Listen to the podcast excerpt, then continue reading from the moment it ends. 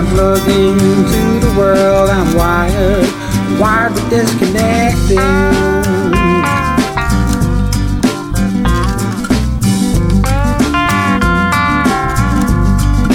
wired but disconnected.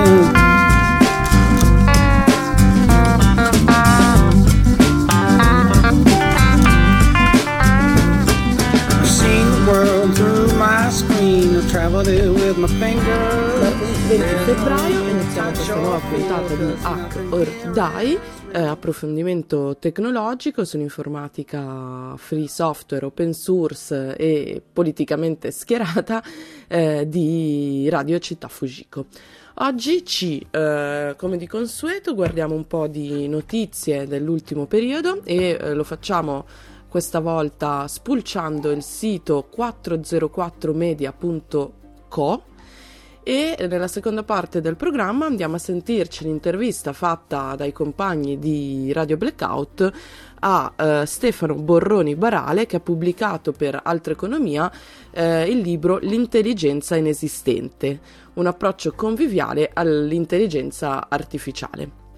E quindi entriamo nel vivo della, della sezione a nostro carico, diciamo, e eh, questo 404 Media è una pubblicazione online eh, piuttosto recente. È stata fondata nel 2023 da ex dipendenti di Motherboard eh, che fanno parte a Vice, fanno parte, fanno, sono in carico a, a Vice, che è un gruppo, una società di media e anche radiodiffusione americano-canadese. E um, e sono quelli di Vice.com e di Motherboard eh, e mh, mm, dopo che nel 2023 Motherboards aveva dichiarato fallimento un gruppo di, um, di giornalisti hanno deciso di appunto provare questa avventura da soli e è interessante la, um, la creazione di Uh, del loro media, no? del loro nuovo media, ovvero questi giornalisti si sono fondamentalmente mm, hanno usufruito di Ghost, che è un software free open source pensato proprio per newsletter, e, e poi mm, la possibilità di, mm, di, di, ricevere pagamenti dai lettori degli articoli completi. Eh, che dite, eh vabbè, ma allora è un paywall. Ni è un progetto un, un, leggermente diverso, nel senso che eh, è possibile mh, mm, eh, abbonarsi alla newsletter e ricevere gratuitamente il giornale praticamente. E poi ricevere altre parti di approfondimento ehm, in, uh, con, con dei, delle, so, delle, quote da sostenitori. E um, nel, dal gennaio 2024 mm, quindi da pochissimo, insomma, dicevamo, il sito web ha iniziato a richiedere indirizzi email per leggere storie in seguito alle rivelazioni secondo cui gli mm, spinner di testo dell'intelligenza artificiale stavano raschiando gli articoli, i loro articoli, e quindi, um, e quindi hanno deciso di, di, chiuderli non come modello di business, ma come modello di protezione dallo scraping, cioè dall'arraffare delle intelligenze artificiali. Io questo ve lo sto leggendo dalla Wikipedia in inglese, eh, che appunto ha una pagina dedicata a, a questo media e, ehm, a partire dal febbraio 2024 dichiarano che la società è in profitto. Um, storie notevoli, dal gennaio 2024 il quotidiano ha riferito di aver affermato che um, ha iniziato a trovare riscritture generate da intelligenza artificiale dei propri articoli con anche mm, che, hanno, avevano iniziato a comparire sui motori di ricerca e con eh, discrepanze insomma su, rispetto ai loro articoli. E, cui, e quindi hanno deciso eh, di, di, eh, posta, di pubblicarne praticamente solo una parte Um, io tra l'altro appunto sono iscritta alla loro newsletter da poco però in realtà e, um, e vi sto leggendo l'articolo penso quasi completo grazie alla, alla proprietà reading mode del browser che c'è sia su Firefox che su Chrome Uh, su Chromium, che è quello che uso io, eh, perché um, appunto nella pagina HTML buona parte dell'articolo c'è,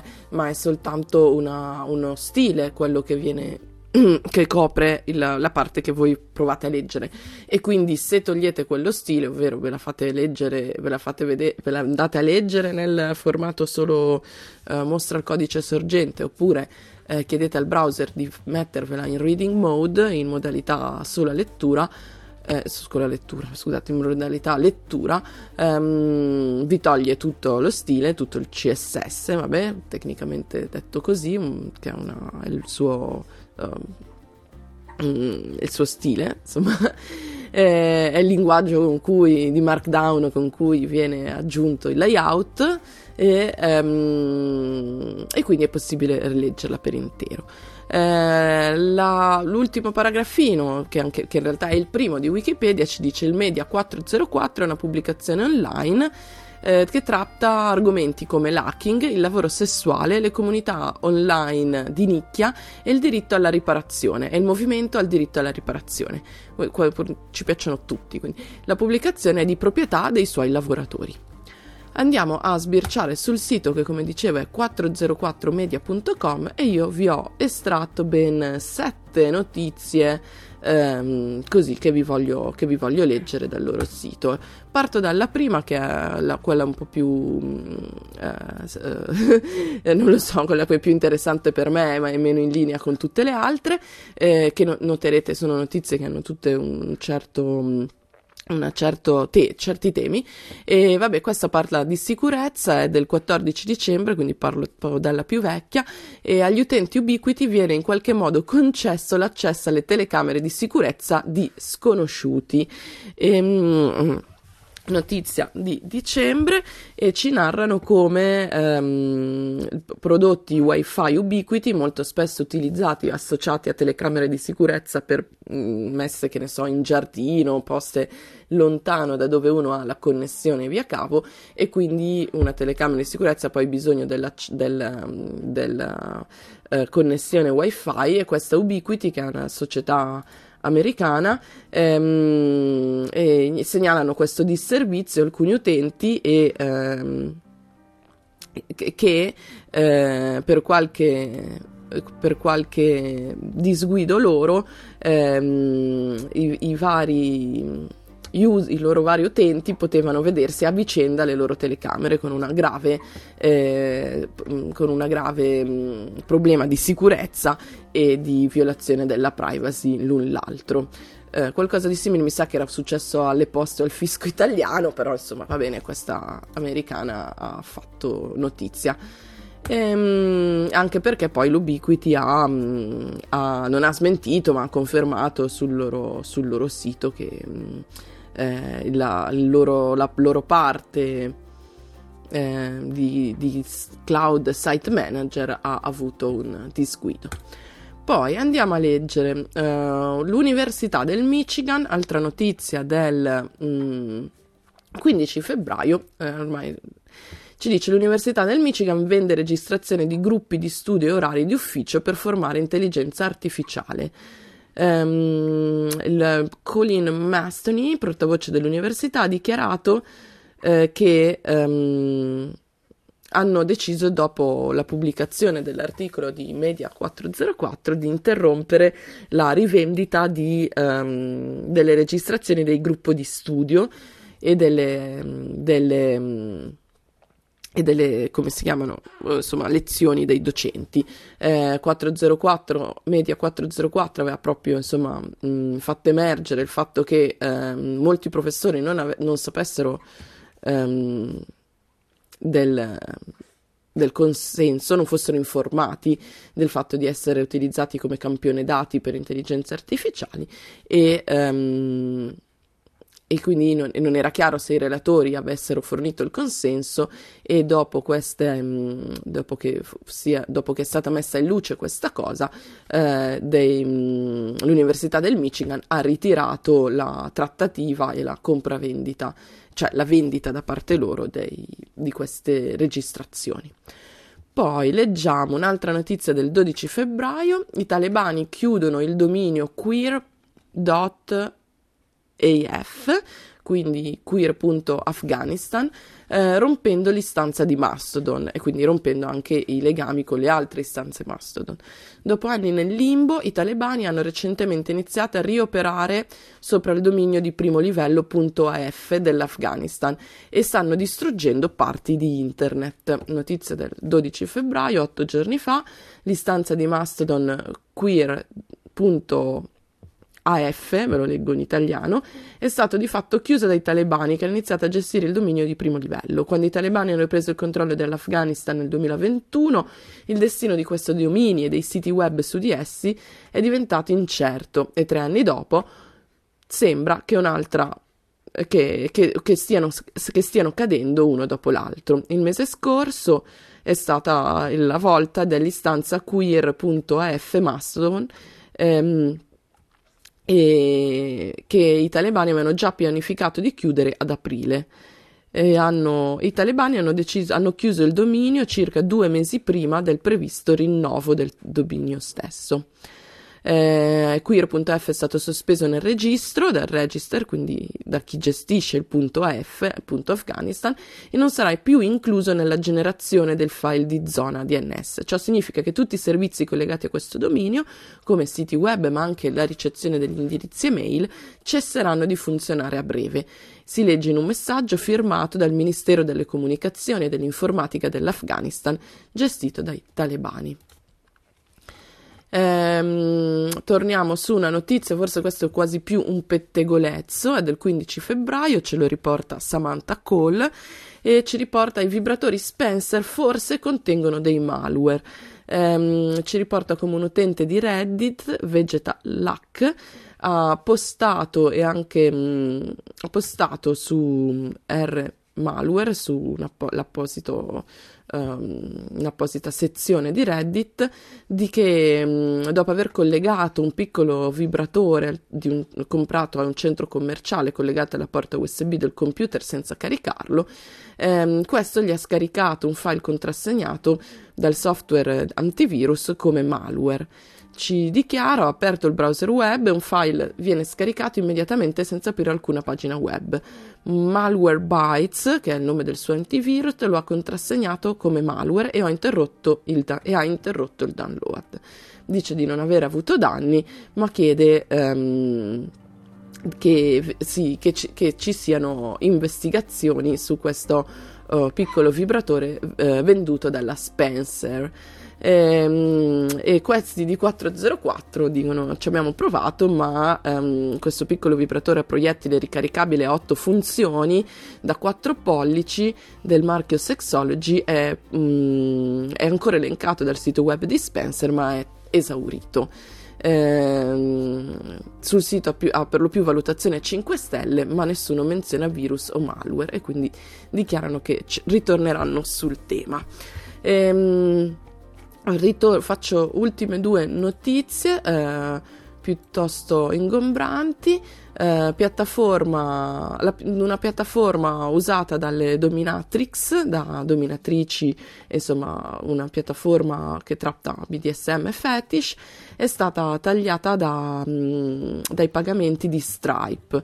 Tra l'altro questi di 440 404 Media. Sono molto sensibili all'argomento perché Stripe è la loro, anche la loro piattaforma che utilizzano per mh, mm, ricevere i pagamenti e non, per chi non lo sapesse è una delle più uh, diffuse um, plugin che puoi aggiungere proprio al tuo sito uh, per uh, ricevere pagamenti su, su, online con carta di credito e um, e ha dei termini di servizio del tutto arbitrari, perché appunto ricordiamo che questa cosa delle sex worker, quello che può essere definito prostituzione, in alcuni stati americani è totalmente legale, quindi il problema qui è, se, è che non è legale però per eh, la piattaforma, per il servizio dell'uso della carta di credito.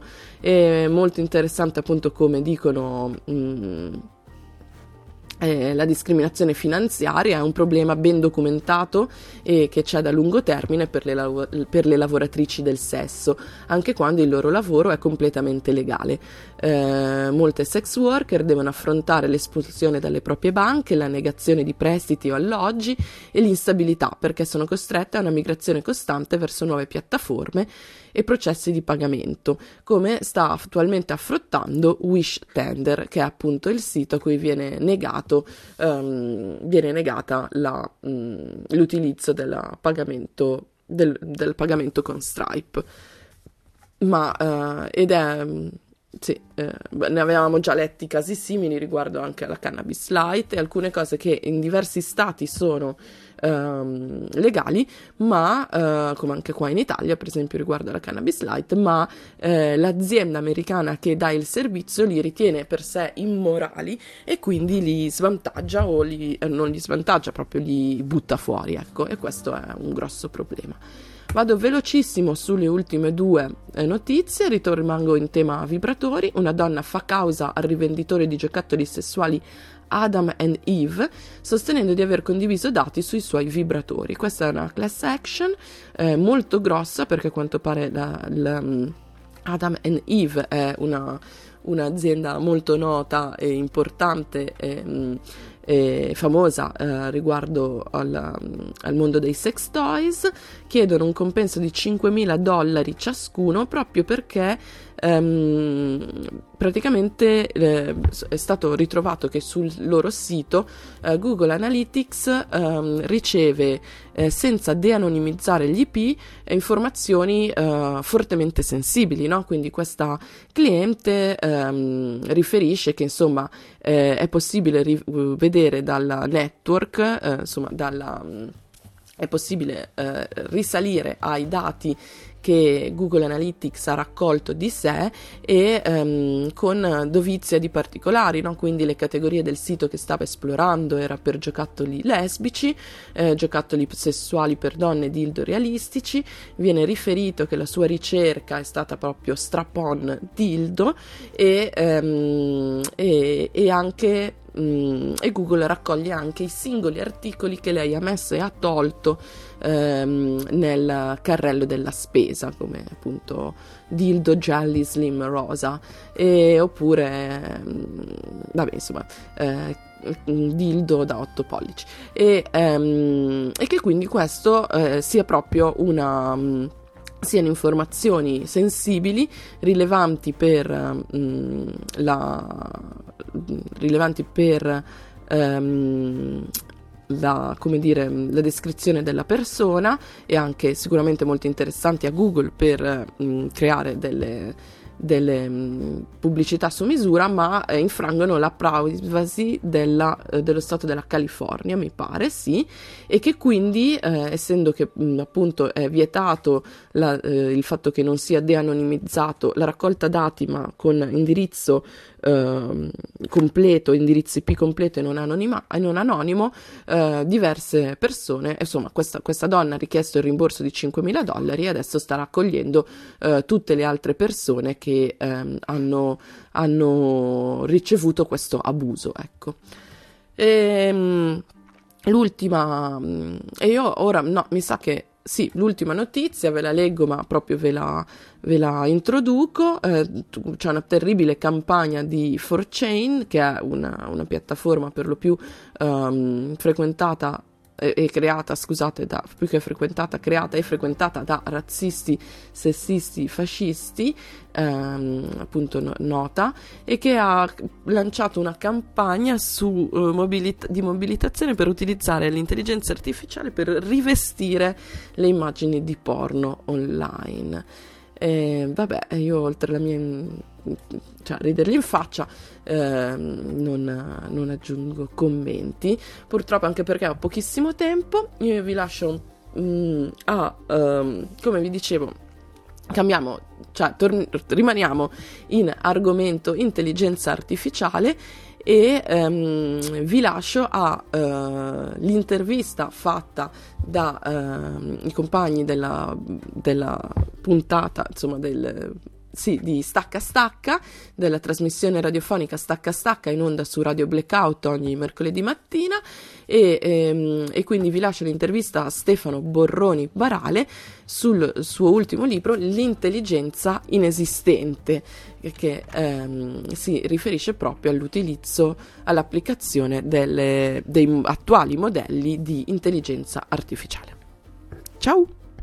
E quindi un buongiorno di nuovo a tutte e tutti all'ascolto di Radio Blackout. Quest'oggi stacca stacca parto, partiamo da un libro, un libro introduttivo sul tema caldo del momento, insomma l'intelligenza artificiale. Il titolo di questo libro è L'intelligenza inesistente, edito da Altra Economia di Stefano Borroni Barale che dovrebbe essere al telefono con noi. Ciao. Ciao. Perfetto. Ciao.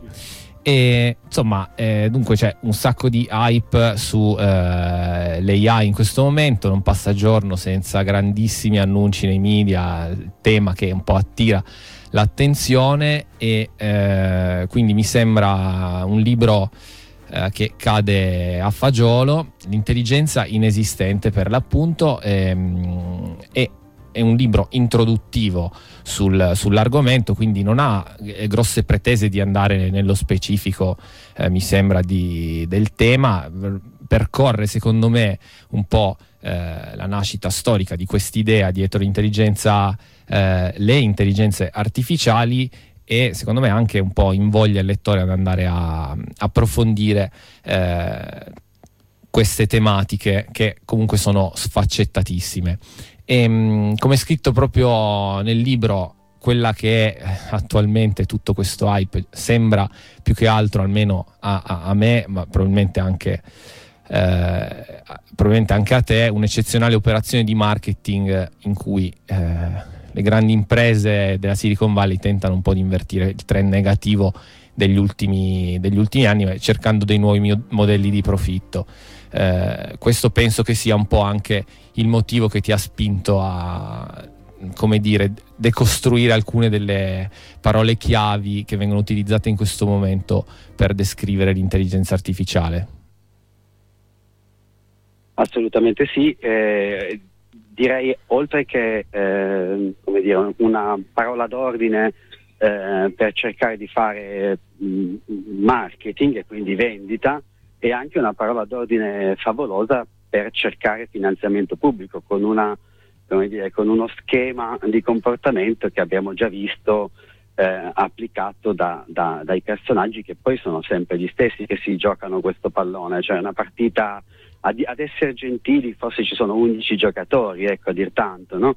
uno di questi è, è, è, il famoso Elon Musk che eh, con la storia di, di SpaceX per esempio è, è riuscito a sollevare eh, quantità di soldi pubblici gigantesche, cioè una cosa eh, che, che, abbiamo già visto anche qui da noi. No? Il meccanismo è sempre il solito, si fa eh, a parole i grandi imprenditori e poi ci si fa finanziare lautamente dal pubblico, dai soldi di tutti, no? per, eh, per, sviluppare, per sviluppare eh, nuove tecnologie, nuovo e giusto, ecco, questo è quello che racconto, quello che cerco di, di spiegare e di raccontare. E sì, infatti è comunque una tematica che abbiamo eh, ripreso più volte eh, qui ai microfoni di stacca stacca, l'enorme trasferimento di denaro pubblico eh, a settori privati, anche da parte, mh, mm, mi, viene, mi, viene, da ricordare, del settore militare statunitense no? Nel, nell'arco dell'ultimo secolo. Io con te vorrei tre- toccare, ehm, cioè più che andare nello specifico degli ultimi avvenimenti che comunque lasciano un po' il tempo che trovano, nel senso che ogni giorno, ogni settimana succede un un, so, un, un cataclisma, no? che poi in realtà sono semplicemente delle mh, mm, storie per tenere, secondo me, viva l'attenzione su, su questa tematica. Vorrei, vorrei toccare con te tre questioni che secondo me sono magari più di lungo respiro, sempre mantenendo appunto come incipit questo, cioè che appunto è tutta, sembrerebbe una grande operazione di marketing come sono state le ultime eh, keyword eh, su cui si sono spesi, no? il 5G, il, le cripto, le NFT, eccetera, eccetera. E in questo momento appunto sembra che questa sia la parola che attira più fondi e quindi viene utilizzata tantissimo. Comunque le tre tematiche di cui vorrei parlare con te che un po' eh, come dire tratti nel libro eh, sono un po' appunto il fatto che sia quasi una magia, no? una tecnologia magica, quindi l'utilizzo di certi termini per eh, come dire, nascondere una verità poi abbastanza triste. Poi vorrei ehm, un po' andare a capire la differenza tra eh, AI debole e AI forte e fino a parlare un po' di quello che è questa paura della singolarità per cui, oddio, eh, l'essere umano verrà eh, estinto da questa intelligenza artificiale che prenderà coscienza di sé. No?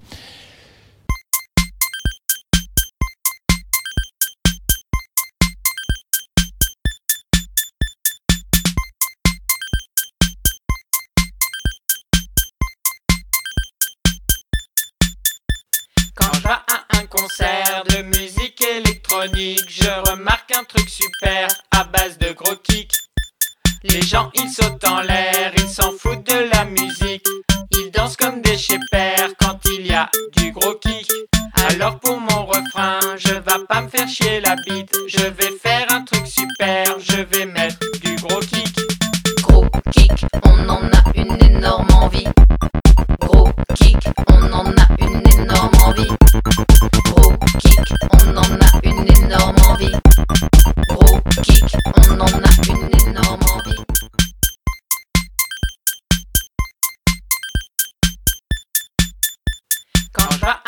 De musique électronique, je remarque un truc super à base de gros kicks.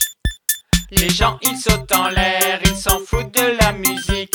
Ils dansent comme des chépères quand il y a du gros kick. Alors pour mon refrain, je vais pas me faire chier la bite. Je vais faire un truc super, je vais mettre du gros kick. Gros kick,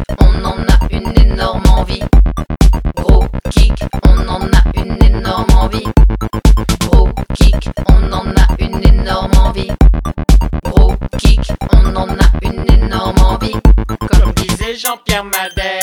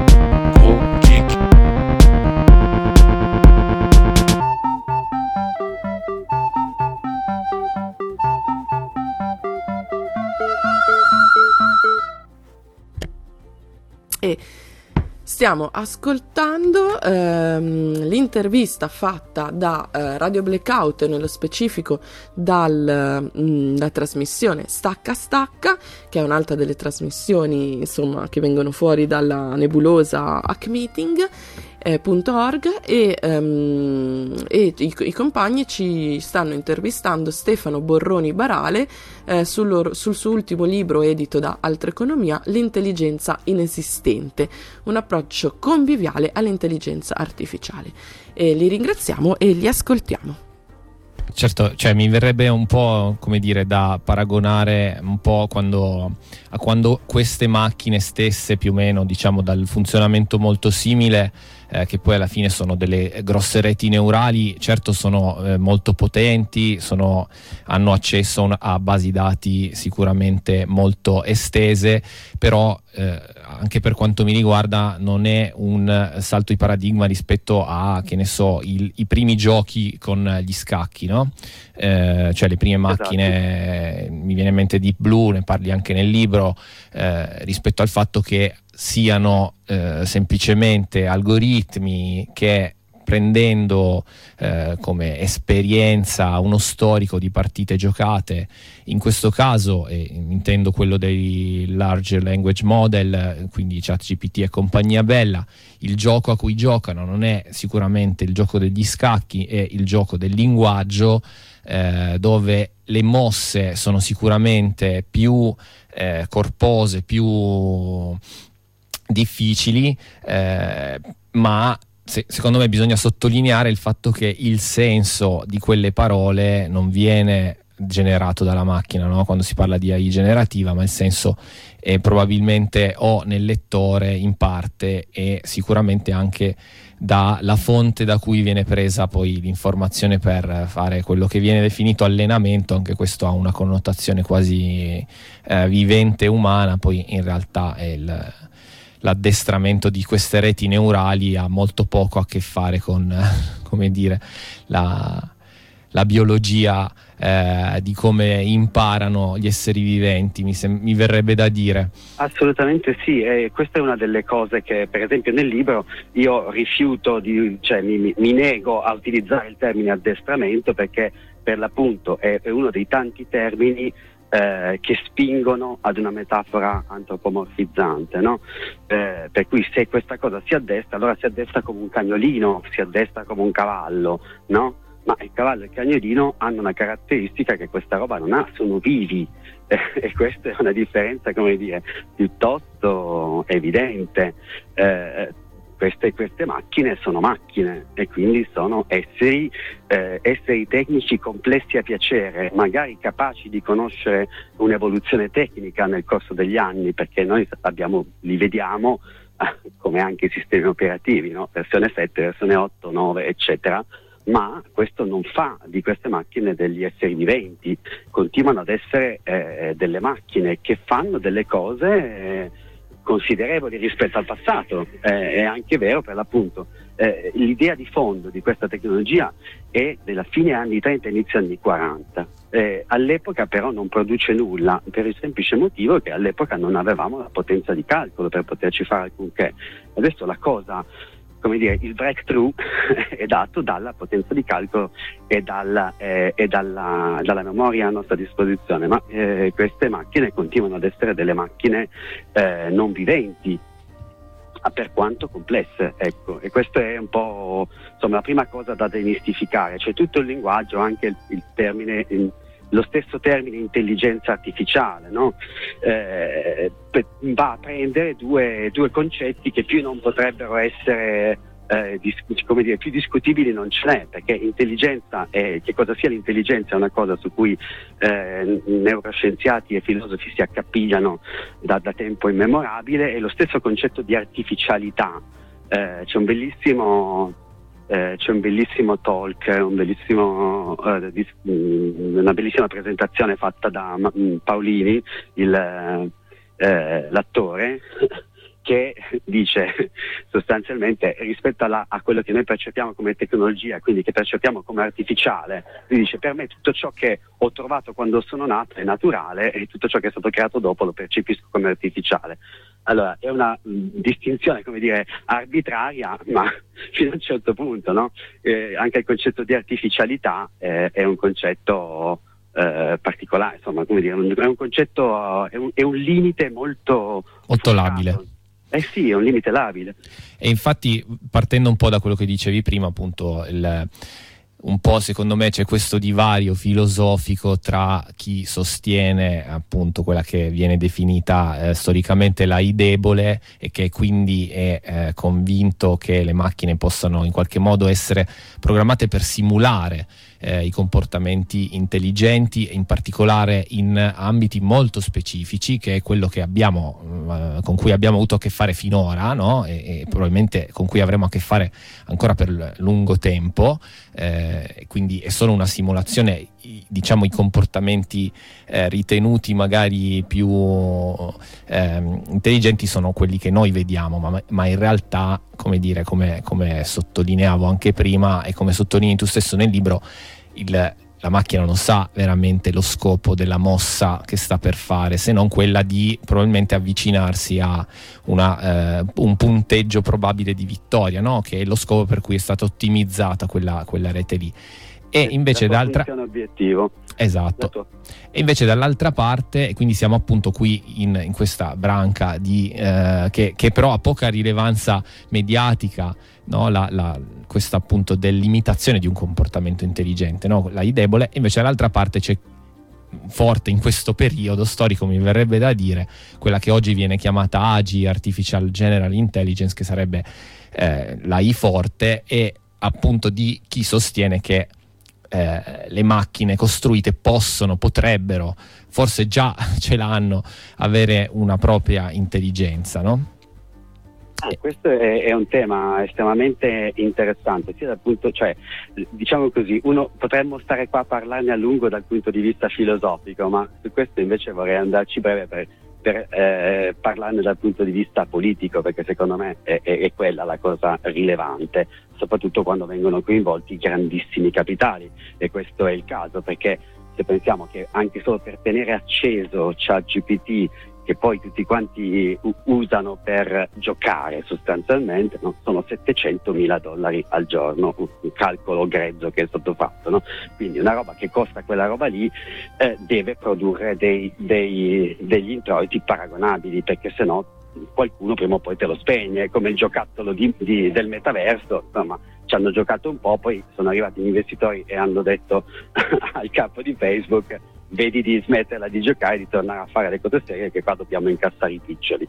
Questo, eh, questo è. Dal punto di vista quindi, come dire, eh, teorico, questa cosa eh, della, della, dell'intelligenza artificiale forte eh, ad oggi è mera speculazione, cioè una cosa di cui possiamo discutere come del stesso degli angeli, nel senso che mh, mm, come dire, è chiaro che in scienza si può fare qualunque ipotesi e questo scrivo, rammento la famosa frase eh, di Galilei, eh, sensate esperienze, cioè esperienze fatte con i sensi, ma poi eh, dimostrazioni necessarie, cioè una volta che tu mi dici che eh, hai visto delle scintille di intelligenza generale artificiale dentro ChatGPT 4, eh, se la tua dimostrazione è che gli fai delle domande e quel modello che hai in mano tu, che peraltro non è riproducibile perché non fornisci all'interno dell'articolo la maniera per riprodurlo, cioè non passerebbe, se fosse fisica, che è il campo da cui vengo io, ma non solo non passerebbe un peer review per essere pubblicata su una rivista, ma probabilmente produrrebbe calcioni nel sedere, perché è una roba che è scientificamente inaccettabile eh, fino a quando le, le, dimostrazioni dell'AGI sono portate in quella maniera lì, eh, di che cosa stiamo a parlare dal punto di vista scientifico, se vuoi, o, o, o epistemologico. Dal punto di vista però eh, economico, eh beh, non possiamo fare finta di non aver capito dove sta il Busillis, perché il, il problema sta nel fatto che nel momento in cui noi raccontiamo una tecnologia come intelligente, abbiamo una possibilità meravigliosa di scappare dalle nostre responsabilità come eh, creatori di quella roba lì. Ed è l'esempio, possiamo fare numerosi esempi, eh, me ne vengono in mente velocemente due. Uno è la questione delle auto a guida, eh, a guida automatica eh, di nuovo di Musk. No? Nel momento in cui quella tecnologia lì fa dei morti, eh, si, nel momento in cui tu dici che quella roba lì è intelligente, dici ah non è colpa mia, è colpa della macchina intelligente che ha sbagliato. È intelligente, ci azzecca molte volte, ma a volte e, e anzi, anzi andare a discettare se sia più conveniente far fare un errore alla macchina o far fare un errore all'umano, perché anche l'umano ogni tanto sbaglia e tira sotto un cristiano. Certo, ehm, no, questo è il tipo di, di ragionamenti che vengono fatti. E l'altra cosa è che noi nel momento in cui raccontiamo come intelligente queste tecnologie, eh, quando le grandi imprese come OpenAI raccontano che ChatGPT è intelligente, stanno nascondendo una cosa che è stata, come dire, portata alla luce da numerose inchieste a partire dal Times, che dietro queste tecnologie ci sta eh, l'addestramento, come dicono loro, quindi l'ottimizzazione fatta da schiere di programmatori o anche solo operatori poco skillati, pagati poco niente. L'esempio più eclatante, ne parlavamo ieri, eh, è, è, la questione del, del, di, una di, una tecnologia che è saltata fuori qualche anno fa, che veniva utilizzata nei supermercati eh, per evitare i furti eh, veniva venduta come telecamera intelligente che ti avvisa quando, la, quando il tuo cliente cerca di, di shipparti qualcosa, in realtà funzionava in, in maniera dire, collegandosi a internet e spedendo queste immagini in Madagascar dove una truppa di eh, poveracci sottopagati passava eh, giorno e notte attaccata ai video per beccare il ladruncolo e mandava a mano un'email quando, eh, quando si verificava il furto. Cioè, questa è dire, la realtà poi quotidiana di queste tecnologie. Eh, sì, e, sì. E, e, chiudo solo questo, questo, questa parentesi eh, perché quando, quando, uno tira fuori questo tipo di argomento con eh, dire, gli entusiasti dell'intelligenza artificiale, normalmente la risposta che si becca è ah ma sì, ma è una cosa temporanea, perché noi stiamo lavorando a questa tecnologia, adesso ha bisogno di tanta ottimizzazione, tanto addestramento supervisionato dagli umani, ma nel tempo farà sempre più da sola, sarà sempre più indipendente, quindi questi lavoracci non ci saranno più. Allora, l'unico eh, dato che ho in mano è una ricerca fatta eh, da, da, un, da, uno dei nostri cervelli scappati all'estero, tale professore Antonio Casilli, che eh, nel suo libro che sta finendo di scrivere in questi giorni eh, analizza questo trend di queste piattaforme eh, cui più, di cui la più famosa è Amazon Mechanical Turk, che negli ultimi dieci anni, quindi da quando questa tecnologia è diventata via via sempre più famosa, questo tipo di lavoretti che servono per identificare, per addestrare le intelligenze artificiali cosiddette, sono in continua e roboante crescita. Quindi per il momento questa, anche questa cosa dire, è una narrazione di nuovo falsificata. Certo, eh, sì, è un tema di cui abbiamo discusso innumerevoli volte anche qui su Stacca Stacca, il fatto che diciamo chi deve vendere queste padelle eh, dell'intelligenza artificiale si trova in questa posizione scomoda per cui ai clienti bisogna in qualche modo far credere che è molto più automatizzata e molto più eh, insomma che queste tecnologie riescono da sole a prendere grosse decisioni senza l'intervento eh, soprattutto senza lo stipendio di eh, impiegati esseri umani, mentre invece ha il cliente che poi insomma l'utente che eh, si trova a interfacciarsi con poi effettivamente il call center, il, eh, il chatbot eccetera viceversa bisogna far credere che è più umano possibile, no? quindi si ritrovano le aziende in questo limbo assurdo eh, in, cui, in, cui, è molto difficile appunto eh, abbarbicarsi, in, in, cioè stare fondamentalmente. E, mh, mm, hai lanciato prima appunto questa cosa del, di, di, questa idea no? che si attacca poi al, a quest'idea dell'AGI, dell'AI forte eh, e c'è quest'ulteriore un po' deriva secondo me, quella della singolarità, no? cioè c'è quest'idea che appunto ehm, partendo dal fatto che sia possibile creare un'intelligenza artificiale forte, quindi che veramente sia eh, intelligente, che veramente sia, tra l'altro questa idea parte da, dal fatto, mh, mm, da, dall'ipotesi che la mente sia una macchina algoritmica fondamentalmente, no? quindi che non ci sia bisogno del cervello per creare una mente, no? ma basterebbe eh, un qualsiasi altro tipo di hardware sufficientemente complesso per far emergere quelle che vengono chiamate appunto proprietà emergenti. No? Nel libro parli, tra l'altro ci sono tutta una serie di argomentazioni contro questa idea e che finisce appunto in eh, spesso in questa paura della singolarità, cioè che allo scoccare di questa scintilla di autocoscienza e consapevolezza di una di queste macchine segue necessariamente appunto la distruzione del genere umano e in qualche modo appunto un mondo in cui le macchine prenderanno il potere, complice probabilmente anche eh, il fatto che ci siamo subiti negli anni tutta una serie di film che vanno proprio in questa direzione, no? Matrix, Terminator, eh, eccetera.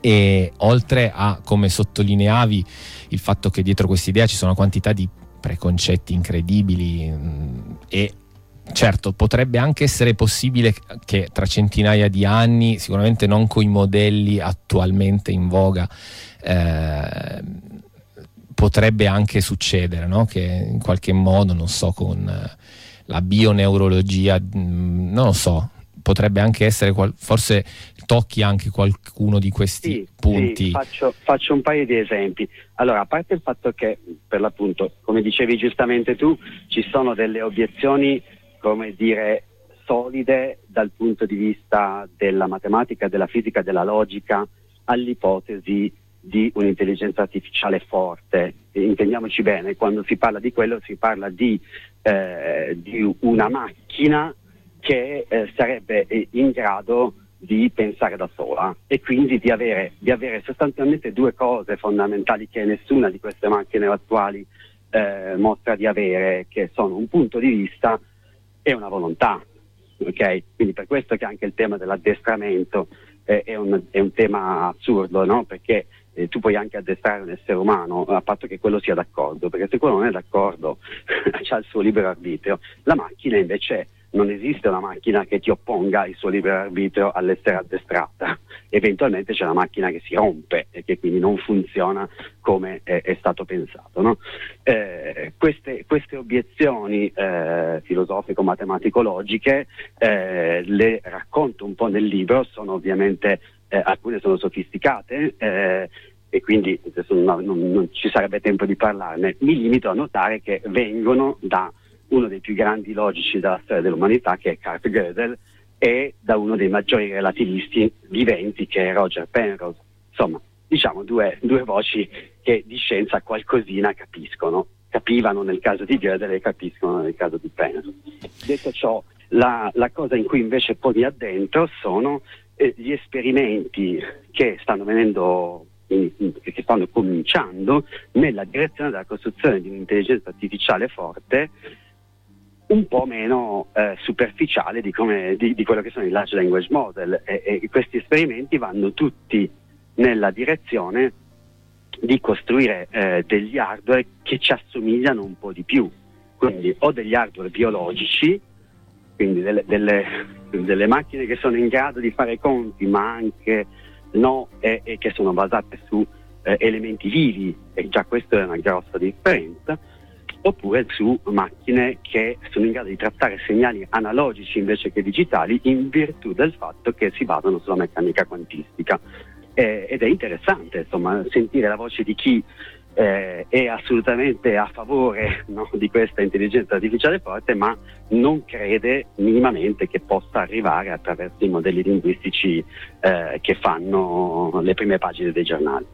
Sì, infatti proprio nello specifico eh, c'è quest'idea che appunto raccontavamo mh, del fatto che le intelligenze artificiali poi si potrebbero iniziare a nutrire da sole, no?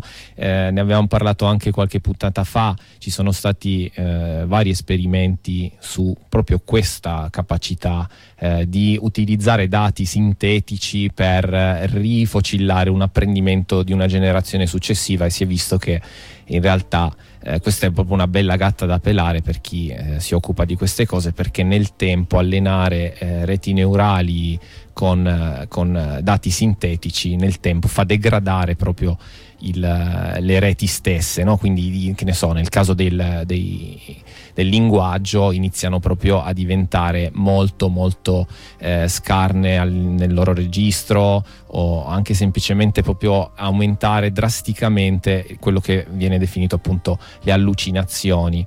Eh, esatto, esatto, sbagliano molto di più, sono via via sempre più prone ad errori catastrofici.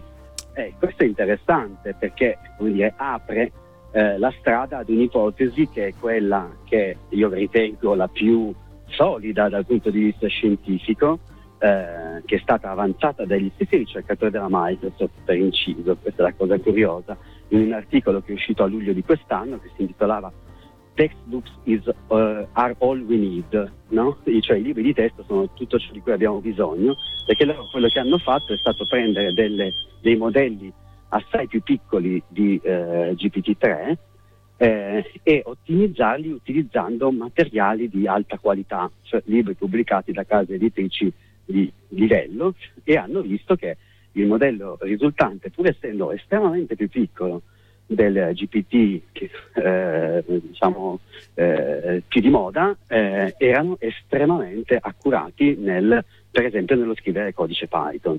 No? E questo è interessante sembrerebbe che l'intelligenza apparente di questi modelli sia direttamente proporzionale all'intelligenza umana, però, che noi ci ficchiamo dentro.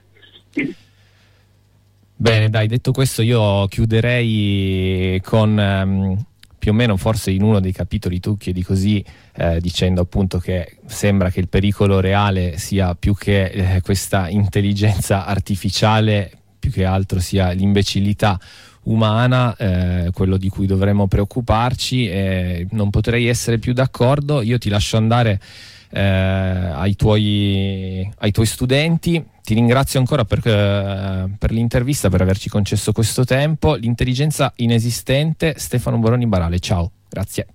Grazie. Sì, grazie mille. Qua siamo ritornati ad Hack or Die. Avete ascoltato però un, es- un estratto dalla eh, puntata eh, di, da una punt- dal, del 6 di dicembre di Stacca, sta- di Stacca Stacca, che ricordo trovate sul sito di Radio Blackout e troverete anche tutti i riferimenti dal nostro sito hackordie.gattini.ninja. E, mh, mm, abbiamo ascoltato l'intervista a Stefano Borroni Barali sul eh, libro edito da Altra Economia, L'intelligenza inesistente. E noi torniamo in onda la prossima settimana e ehm, vi saluto. Eh, a presto. Ciao!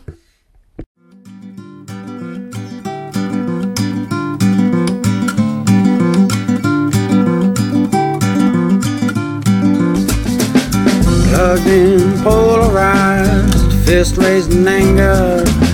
Staring down, don't meet the eyes. Everyone's a stranger. Thousand tunes ringing in my ear. No time for conversation. Thousand channels wide